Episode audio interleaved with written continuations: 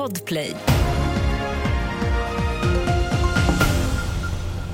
Vi börjar med uppgifter som kom för en stund sedan om att en svensk man har gripits misstänkt för mordet i Bosnien igår då en annan svensk man sköts till döds i huvudstaden Sarajevo.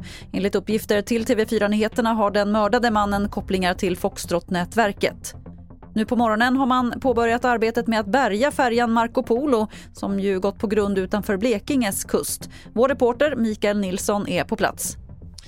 För en liten stund sedan så kunde Marco Polo dras ifrån grundet ut till ett djupare vatten där det nu kommer att genomgå en inspektion av fartyget och skrovet för att se vilka skador som egentligen har uppstått för att det är en bild som inte är riktigt klarlagt och därefter kommer också fartyget att tömmas på bränsle innan det så småningom ska föras in till Stillrydshamnen i Karlshamn.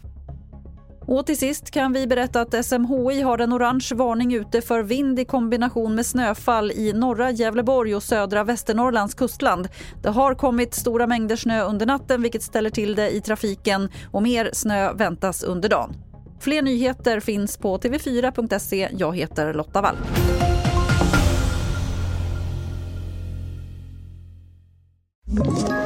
Ett poddtips från Podplay.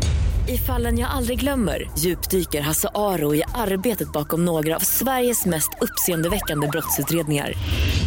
Går vi in med hemlig telefonavlyssning och, och då upplever vi att vi får en total förändring av hans beteende. Vad är det som händer nu? Vem är det som läcker? Och så säger han att jag är kriminell, jag har varit kriminell i hela mitt liv men att mörda ett barn, där går min gräns.